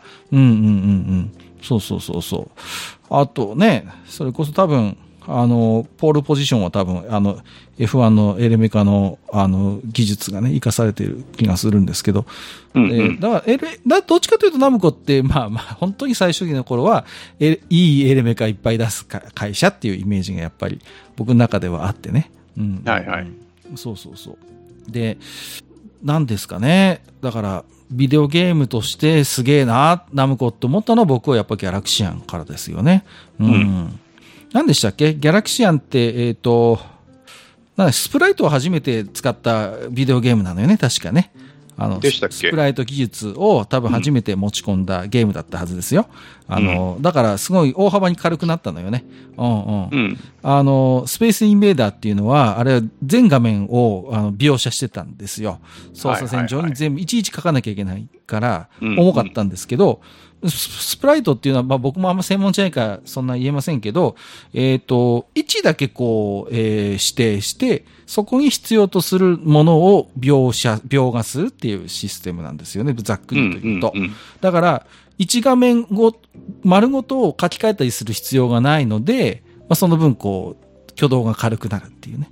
うんうんだからギャラクシアンってあんなにヌルヌル、ね、キビキビ動く、シューティングゲームとして成功したっていうね。うん。はいはいはいやっぱね、これをやっぱ持ち込んだっていうのはやっぱナムコのすいません、功績だよなっていうのをどっかで言おうと思って言えなかったんで、お便りの最初にぶっ込んじゃいました。ごめんなさい。はいはいはい。そうそうそう。あの、ゲームの処理をね、軽くすることに不信して、それに成功した会社がナムコなんですよっていう。で、スプライトって技術はその後ね、いろんな会社がそれこそ導入して、ね、だってファミコンのコンシューマー機だってずっとスプライトで動いてたんですから。うん。それこそポリゴンとかが出てくる前はみんなスプライトだったんじゃないですか？はい。うんだってポリゴンだって、うんまあ、別にナムコが最初ではないけど、うん。あのゲームにこう、ね、バリッと持ち込んでそうそうそうっ。ていうのは結構ナムコが早い方なんで、早いんです、早いんです。そう。うんあの、セガとナムコで競争してたんですよ、そのポリゴンそうそう、ウイニングランンっていうゲームがありましてね。うんうんうんそうです、そうです。はい。うんやっぱだからあの頃のあのビデオゲームの技術の高さっていうのはやっぱセガとナムコが双璧で、もう競い合うようにして技術開発をしてたというね。うんうんうんうん。まあ、まあ正直ね、アイロボットとかあの辺っていうのはポリゴン使ってはいたけどう、ん。いまいちその、なんていうのかな、それがこうどう有効なのかっていうのが、いまいちこうパッとしなかったけど、やっぱり、うん。うんうんあのウイニングランでそのポリゴンを使ったことで、その 3D グラフィックっていうものの凄さっていうのがうん、うんうん。やっぱりね、こう、すごくこう体感できたので。わ、かりやすかったんですよ。うん。でその後バーチャルレーシングが出てるそうでしょ、そうなんです、うん。うんそこなんですよ。だから、あそこの、だからメーカーがね、切磋琢磨してね。うん。うんまあ、スプライトはもともとあたりが、えー、ゲームには多分持ち込んでるんですけど、まあ、あたりを研究してたらしいですからね、ナムコはね。うん。うんうんうんあたりのそういうゲーム技術をかい研究して、で、えっ、と、ギャラクシアンに応用させて成功させたという、うんはい。そんな昔話を思い出しちゃって、どうしても喋りたかったんで喋りました。はい、おき手紙ご紹介に戻ります。はい。はい一通目、坂瀬プラスさん、画像付きでいただいております。え 一言、奥さんの視線ということで、うんこれ、あの、いただいてるんですけど、あの、黒い T シャツのね、えっ、と、バッグから取っていただいてるんですけど、はい、奥さんがかわいそうね。塩辛は埋めるものって書いてましたね。こう、これね、堂々と外で、えー来ていただいて、本当にありがとうございます。もうね、えー右肩のところにはちらっと見えてますけど、愚者の宮殿のね、ロゴも入ってるということで、はい。えー愚者級 T シャツね、おかげさまで好評でして、あと M サイズが一冊、一着のみ残っておりますので、あ、そうですか。はい。えーはいお求めの方は公式ショップでぜひ、ぜひよろしくお願いします。あと1着でございます。はい。えー、大ボスさん、えー、この方はね、うん。まあ、毎回なんですけど、えーはい夏だねって書いているんですけど、えうん。ー飲む幸せバター味、俺ということで、うんこれポテト、これ、コンビニで見たな。見たの？あ見た見た。あります？これ。うんあの、要はあの、カルビーのあれでしょ？ポテチの幸せバター味っていうのがあるんですけど、あれをドリンクにしちゃったっていうことで、はい。な、夏なんですかね。うんうん。で、もう一通応募すると、夏の暑さにやられた企業が出始める季節ですねっていうことで、えー、4つの果実、フルーツ、俺、ソーダということでね。はい。これはセブンですね。セブンのようですね。うん。ソーダにしなきゃいいのにね。普通のフルーツオレでいい気がするんですけど、はい。なんかミックスジュースをソーダにしちゃうとどうなんでしょうん。えーちょっとコメントに困りますが、はい、えーはいまあ、もう買ってくるか、しょうがない。えーっと、アスラーダさんいただいております。地下472回拝聴えーっと、RTA in Japan Summer 2023。目隠しときメモはプレイヤーの最後のコメントを含めて爽やかな感動があり、すごく楽しめました。メトル、メタルギアソリッド3、ゴーストスイーパー三上、ファイナルファンタジー4、サル、サルってプロゴルファーサルだよね。えー、かな、うんえーなど、神プレイの数々にも心も時間も奪われました。本当に時間泥棒な企画ですわ、面白かったということで、は RT いジャパンの感想をいただいております。目隠しときめもね見ま。した？最高だったね。いやー、びっくりしました。はい。すごいよね。極めてるね、あれは。ちゅうかさ、あの、うん奏者の人がさ、はいはいはい。あの、しょっぱなにいきなり恋は盲目って言ったところでさ、もうね、もうやられちゃってさ、本当に。もうね、上手です、コメントも。本当に。本当にねいや、RTN ジャパンの、えっ、と、鳥の一つ前でしたよね、大飾った。そうですね。うん。はい。えー、作品でございましてね。はい。えー、まだお若い方なのよね。そうですね。うん。20だって、生まれてななかっ生まれてなかったんでしょ？これ、ゲームね。どこで、この人も人生ね、階段を踏み外してしまったんだか、た。うん。このゲームに出会ってしまったがゆえにですね。はい。うんあの、まあちょっと解説しますと、まああの、あの、おなじみのと、ときメモですよ。ときめきメモリアル、初代。プレステ版ねプ。レステ版の方ですよね。うん PC エンジンじゃなくてね。はい。を、えー目隠しをして、あの、最難関と言われる藤崎しおりを、えー攻略するというですね。うん。はい。えーこれを、まあ、ただやる分にも大変なのに、えーうん目隠しでやるというね。はい。はい曲芸みたいな RTA を走られた方がいらっしゃいましてね。うんうんうんうん。いや、結構厳しいパラメータを要求されるんですけれども、うんまあね、本当にわずかな手がかりは、あの、ね、うん本当カレンダーとかを把握してるんですよね。今何月何日ですねって言って大体当たってるっていうね。そうそうそうそうすごいなと思いましたね。本当に。で、パラメータが大体このくらいとかね。うん今これぐらいになっているはずですみたいな感じでね。そうそうそうそう。いやー、すごいものを見せてもらいましたよね。うんはい。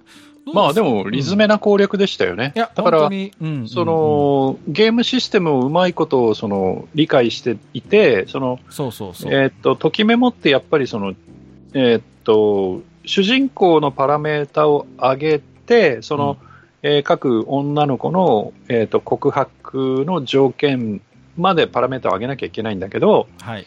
その、上げていく段階で、その、えーっと、女の子が出出現する条件を満たして、パラメータが満たしてしまうので、はい。女の子がどんどんどんどん出現してきて、そうすると爆弾管理っていうのが出てくるんだけど、それを極限までそう、パラメータを上げるのを遅らせて、そうね。ね。そうそう極力出会わないようにするっていうそうそうそう。ことそなんですよ。う。で、極力、その、えっ、と、しおり以外の女の子に割く時間っていうのをそ極力減らしておいて、だからそこでのリスク管理をちゃんとしておいて、うんえー最終的にそのしおりと結ばれるだけのパラメータまでキャラクターの特性値を上げていくっていう。う。そうそうそうそうい。やー、ため息が出ましたね。見てて。うん。いやー、なるほどなと思いましたけれどもね。うん。金月まみさんもね、なんかちょっとこう言及されてましたよね。X でねはいはいはいねはいはい。あの、藤崎しおりさんの中の人ですけれどもね。はい。はい。いやー、素晴らしかった。いや、うん本当にね、いいもの見せてもらったと思いましたよ。あとどうですか ?RTN ジャパンサマーだいぶ経ちましたけど、これ面白かった、これ見てました。いかがですか？そうですね。なんかあの、バグを利用したなんだ、F、それこそ FF4 ですか？はいはいはい、バグリーとかなんかすごかったなって見てましたし、あそと、うですねえっと、ロックマンか。はいロックマンも上手だったなと思って見てたし、はいはいはい。ロックマン9かな、あれは。ないんですねうんはいとかねす、すごいなと思って見てたし、うんうんうんあと結局最後まで、あの、何？ベイグラントストーリーも見ちゃいましたけどあ、ね。結局見ましたか？見ましたはいはいはい見ましたはいそうそうそうそう、うん。ね、みんなびっくりしてましたよね。あの、なんか、あ、作曲した人あの方なの？みたいな感じで、そうそうそう。隠れた名作みたいな。あの、いろいろ見たんだけど、うん一番なんか、あ、この人業が深いなって思ったのが、はいあの、あの人はサポート枠だったのかな、本来。はい。なんだけど、実際、あの、本編で出てきた、あの、はいファミコン版ドラゴンバスターをやるっていう、あの、女性の方、ね。女性の方がね、はい。僕は一番業が深いなと思って。あれね、当初、あの、控え枠で当初はね、うんあの、出ない予定だったんですけれども、そうそうそう急遽四谷にドラゴンが出たということで、はい。あの、退治しに来ましたということで、うんあの、まあ、ドラゴンスレイヤーの、あれはスイッチ版なのかな？スイッチのね、そうですね。ですよね。はい。うんえー、で、走る。まあもちろん、あの、ゲーム自体は当時のアーケードのものになるんですけど。ファミいや、ファミコン版。あそうです。あ、ファミコン版ですね。はい、うん失礼しました。そう、ファミコン版のドラバスなんですけど、あのね、ドラバスのいろいろ思い出を途中でね、いろいろエピソードを挟んでくださいまして。なんかそのドラバスがとっても上手なおじさんおに、ドラバスおじさんがいたと教わって、うんその、それで人生が狂ったっていう。すっかりそれで魅了されてしまってね、ドラゴンバスターに。はい。一人のおじさんに人生を狂わされた女性っていう、ね。いやいや、そういう言い方。言い方がちょっと。いやいやいや。何でしたっけ？垂直にいい感じで、でもいい感じで狂ってましたよ、本当に。いや、ちょっとコメントに狂気を感じましたよね。うん。最初みんなね、あの、あははって笑ってましたけど、だんだん途中から笑えなくなってくるのが面白くて。本当にこの人狂気だな、みたいな感じで、ね。で、RTA としては途中で死んじゃってるっていうね。そうそうそうそう。ある意味成立してないんですけど。そうそうそうそうう。んうん。そうそうそう。でもまあ、もうこのゲームとことん好きなんだろうなって思いだけはめちゃくちゃ伝わるっていうね。はい。そうなんですよ。まあ、まあ、面白かったけど、なんかもういいかなっていう。はい。2回は見たくないなっていう感じのいやいやいやはい RTA でしたね。ジオゲはいスはご覧になりました、今回のジオ見ました。ね。あの人もおかしい。おかしい。だってパッと出た瞬間に、あ、これはどの国ですとかって言ったりするから。そうそういやうんーあんなに電信柱って個性があるもんなんですね。こう、うん国によって。あと何でしたっけ？あの、映り込んでる Google カーのその、あ何でしたっけ？け？あのなんかね。ダクトがついてるのはどこだけ、うん、どこだけなんアですよ、みたいなね。そうそうそううんでも、ダクトのついてないパターンもありますとかって言ってね。そうそうそう、言ってた言ってたでも。それも速攻で分かってるのよね、それでもね。そうそうそうそこれもケニアですね、なんて言ってさ。うんひえー、ね、もう、あれはちょっと、なんかゲゲーム、まあゲームなんですけど、うんなんかある種のなんかもう、ね、なんか地理的な、地理の授業みたいな。あれはなんか、うんと、国を当てればいいんだっけ？あれは国あを、国を当てるあれは国を当てればいいんだっやけつでしたね。はいはい。前回のジオゲッサーは距離まで含めてやって、あれは確か国内限定でしたけどね。うんはいはいはい。そうそうそう。あのーアスラーダさんが触れてましたけど、ゴーストスイーパー三上面白かったんですよ。あ、そうですか。うん、すごいよく、あゲームももちろん面白かったんですけど、あの、うん解説もいろいろしてくださって、ゴーストスイーパー三上ってこんな作品で、みたいな、そう、解説の方が非常に、あのー丁寧に、この、いやー、結局ね、あの、RTA in Japan もね、トークなんですよ。いや、そう、それはそう思います。結局は。本当に、ううんん、うん。感じますね。うん。そう。あ結局はトークなのよ。あのイベントがすごい成功してる一つ理由って、まあ、結構多くの方が、プレイヤーと解説を分けてらっしゃって、役割分担されてるゲームが本当多いんですよね。まあ中にはねうん、ご自身で走りながら喋る方もいるんですけど、あのー、解説の方が別にいらっしゃって、プレイしてる人は基本あんまりね、走ってる途中はコメントしない、喋らないっていうパターンが結構多いんですよね。うん。で、その解説の方のやっぱトークがね、うん、やっぱ大事だなと思いますよ。うん魔界村見ました？ぜひ見てくださいね。まだ見てなかったら今回のやつ。ああ、なんか最初の方だけちょっと見たな。ああ深夜ラジオっぽいあの感じで、はいはいはいああいうちょっと変わり種の方もうんいらっしゃいますしね。はいはいはい。ちょっと、まあ、ね。まあ喋りながらね、やる方も、まあそれはそれで面白いんですけどね、事故った時とかね。あのー前回でしたっけ？ドルアーガの方 いらっしゃいましたけどね。ああ、なんかありましたね。そうそう PC エンジン版のドルアーガンと、うんうんうんはい、解説しながら喘ぎ声が出るっていうね、のがありましたけどもね。はい。まあ、えー、はい。我々もアスラダさん同様、お楽しませていただきましたんでね。はいぜひ皆様も、えー、これはという思うゲームがございましたら、ちょっと見ていただくと。多分全部今上がったのかな、YouTube に。上がってるはずですよ。上がったと思いますのでね、うんはい、ぜひご覧になっていただければなと思っております。はい。えー、当愚者の宮殿では皆様からの置き手紙を募集しております。プログのお便り投稿フォームを使っていただくのが一番確実です。えー、最後にご案内しています通り、直接メールアドレスにメールいただいても結構でございます。また、えっ、と、旧ツイッター X 上でハッシュタグ、愚者の宮殿をつぶやいていただきました方も、このように抜粋にはなりますが、番組内でご紹介をさせていただく場合がございます。今回も皆様たくさんのおき手紙ありがとうございました。以上、お便り紹介のコーナーでした。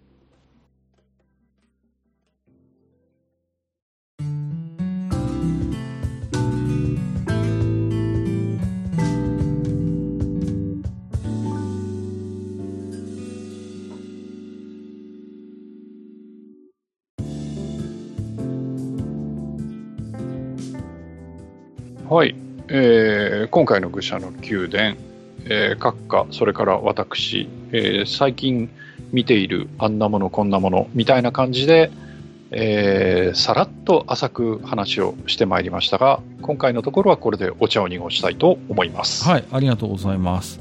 はいもうね、最近のこのね、収録時間聞いていただければね、はい、あの、長尺でおなじみのっていう枕言葉がもう使えなくなってきてるかなとは思ってはいるんですけれどもね。はい。まあまあまあ、ええただね、あの、あんまりね、お茶を濁してばっかりだとね、濁すお茶もなくなってしまいますので、ちょっとそろそろ次回予告的な話をしておきたいなと思っているんですけれども、はいはい。ちょっとね、次って言ってしまうと、ちょっと間が短すぎるので、次の次ぐらいの予告としてこんなお話をしたいなと思っておりまして、はい。ははえーと、どうしてこうなった続編シリーズということで、はい。まあ、いろいろね、いろんなゲームあるんですけども、続編がなんか全然方向性変わっちゃったってゲーム結構あると思うんですよ。ああ、なるほど。うんパート2で全然違っちゃったねそうそう、パート2でもいいですし、うん1、2はこうだったんだけど、3になったら急にこうなっちゃったよ、みたいなのもあると思うんですけども、はい。そういう続編同士でこうなったゲームシリーズということで、ぜひ皆様から、えー、まあ、いいんですよ。なんでこんな風な、悪くなっちゃったっていうのもあると思うんですけど、うん良くなったパターンもあると思うんですよ。パッとしなかったけど、このゲーム、3になったら化けたよね、みたいなのもあると思うんですよ。逆にあの、続編の方からやって、初代やってみたらなんでこんなんだったの？みたいなのね。そうそうそうそう。あり得るしね。それもあり得ると思うんですよ。うんうん。そういう、こう、続編が出ることによって、大きく方向性の変わったゲームの思い出をぜひ皆様から募集したいと思います。はい。なるほど。え、うんで、えっ、と、その時のプレイした時の思い出であったりとか、衝撃だったりとか、ぜひね、えー皆様のそんな、えーエピソードをお寄せください。はい。えーで、ハッシュタグ愚者の宮殿でも構いませんし、少し長くなるようでしたら、お便り投稿フォームでも、えーぜひ、どしどし送ってください。はい。はいえーね、それをご紹介しつつ、我々の方でもコメントをしていきたいなというふうに思っております。公式でも告知した方がいいんじゃないかね。そうですね。えー公式 X でも、えーこのね、放送公開後、X って。だって、しょうがないじゃん、公式 X なんだから。はい。あの、公式ツイ X ッでもターでいいじゃねえか。本当に。ね、えー今のね、なんで変えた？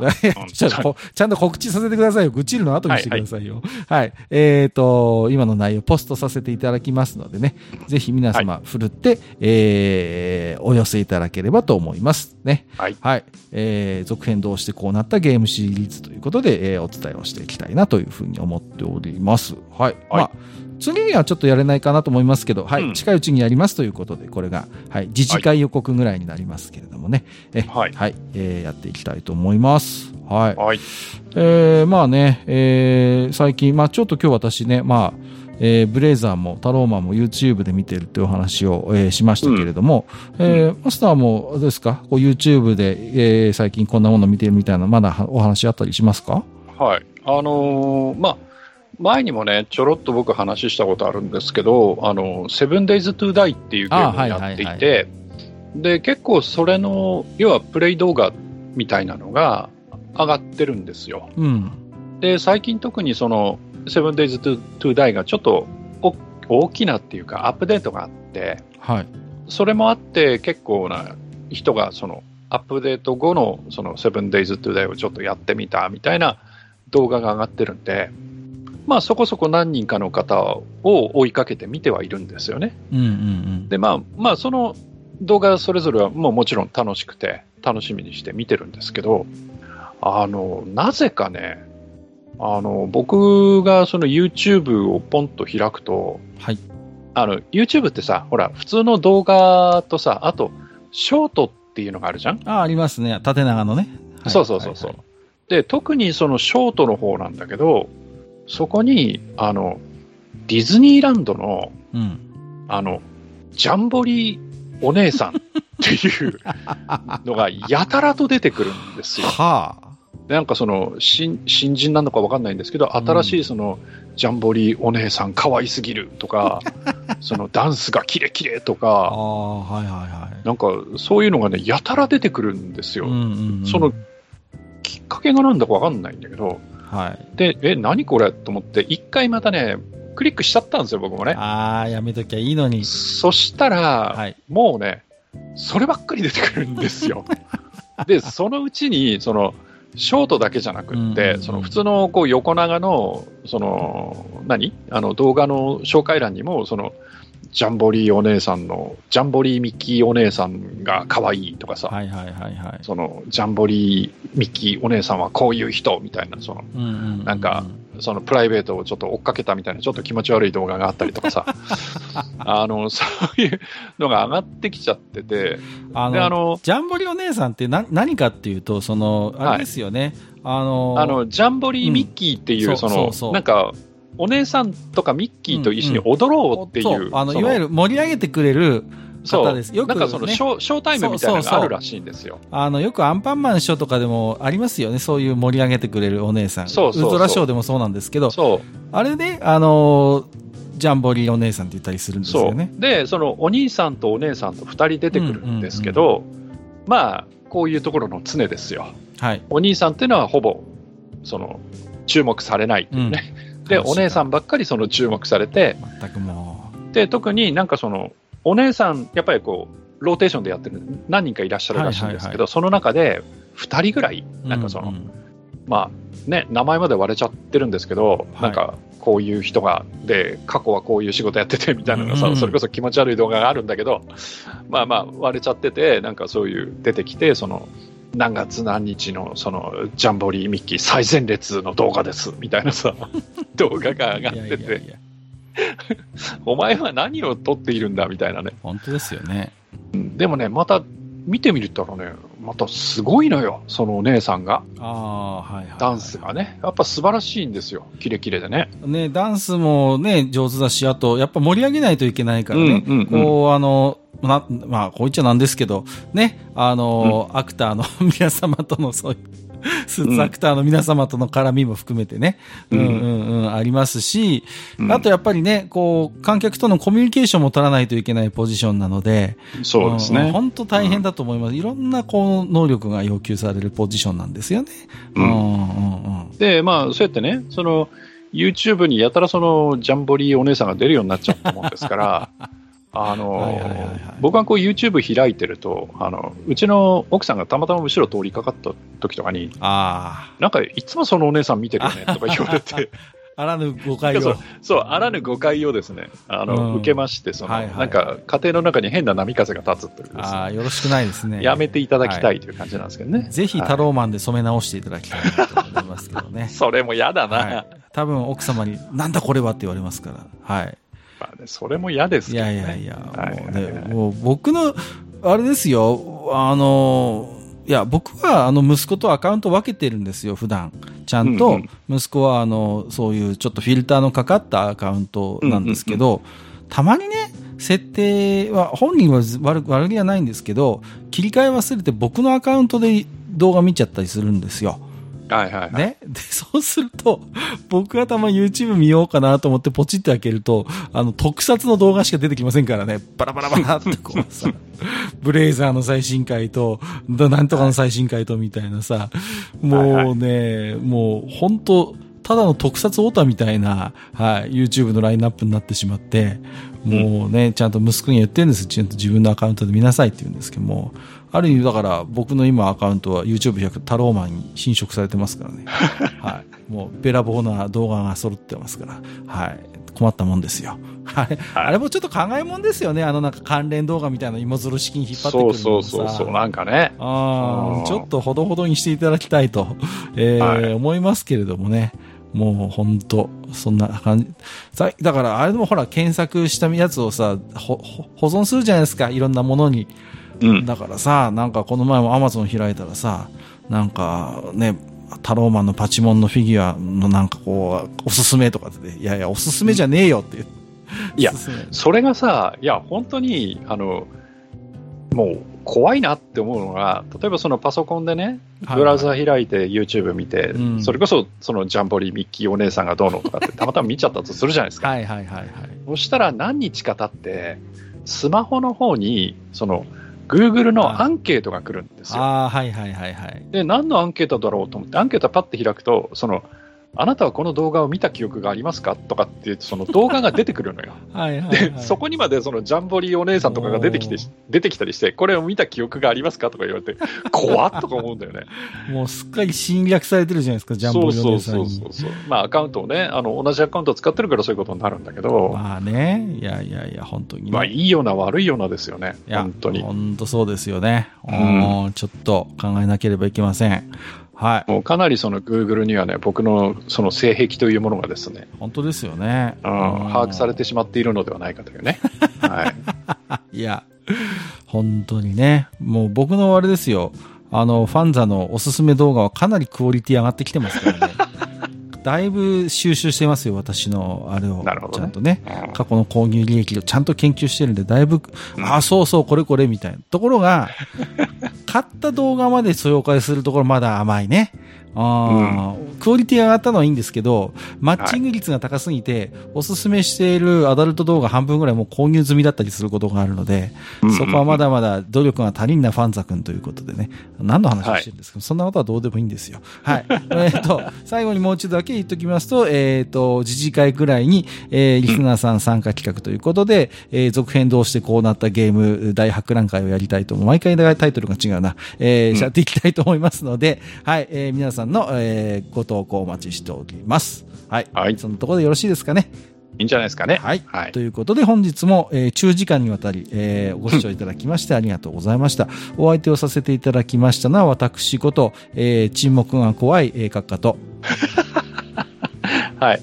えー私こと、えー他に、えー遊びに行って、えー面白かった、はい、埴輪でございました。本日もお聞きいただきましてありがとうございました。ありがとうございました。